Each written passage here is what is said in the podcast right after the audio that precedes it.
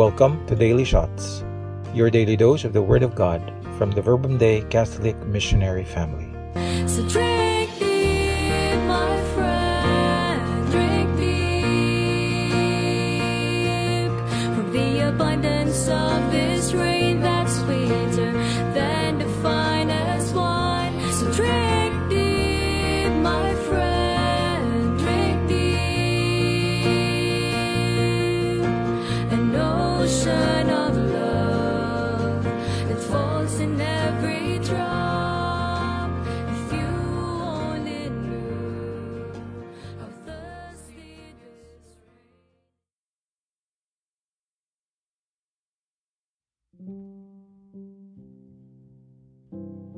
Hello everyone, this is Antonio, and today I will be sharing with you some guidelines for prayer based on the Gospel of today.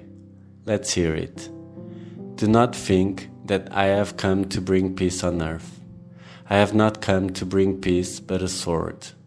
For I have come to set a man against his father, and a daughter against his mother, and a daughter in law against her mother in law and a man's foes will be those of his own household.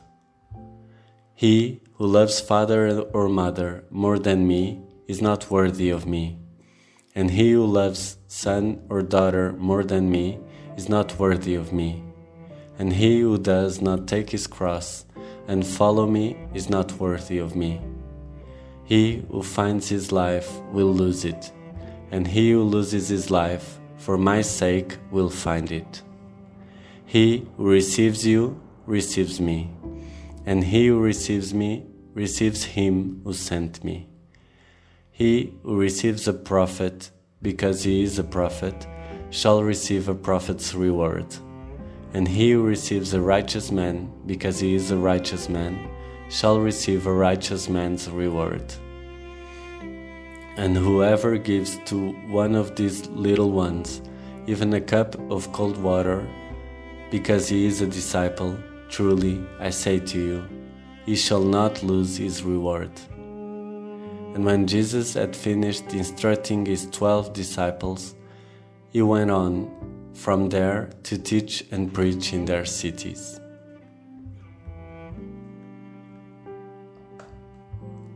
In this passage, it is re- really hard to understand Jesus. Maybe because love is something more complex than what we think, and sometimes it requires tough decisions. I think that often I have the tendency to see love as something opposed to contempt, something that will never destroy peace, something that will never put anyone against someone. But then, after praying with this passage, I was brought to the understanding that things are not that simple all the time. I was telling the Lord, I can see it in your life. When you made your tough decisions, you were not saying Amen to everyone. You were able to bring some tension to the table whenever it was necessary to go beyond logic. As it was very obvious when you defended the adulterous woman from being stoned to death on John 8. Sometimes love requires a strong hand and a firm attitude. We must not be naive and believe that everything can be solved with soft words. One of the things that I most admire in you, Jesus, is your bravery. You were also misunderstood by some people, but you were okay with it. You knew what you were doing. Whenever I was a bit more intense in my actions, I was censored for that. And I had people telling me that love was not treating others the way I was doing it. I just knew that I wasn't okay with what was going on, and I wanted to leave that very clear, no matter the costs. Maybe I was not always perfect, maybe I was stubborn, maybe I said some things that were a bit of out of line. But I knew I couldn't betray the feeling that at the end of the day I was defending what was right, even knowing that I was bringing tension and difficulties to some people.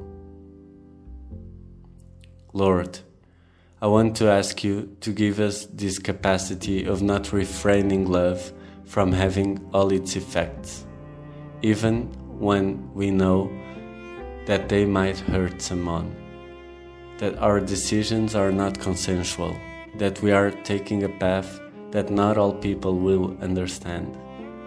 Also, give us the perseverance and the hope necessary to keep fighting even when we don't find support in the ones that were supposedly our great supporters. Today, I want to leave you some questions for your prayer. Did I ever feel that responding to love might lead me to a difficult position with someone? Was I able to face the consequences of, this, of that decision? To whom am I faithful at the hour of making tough decisions?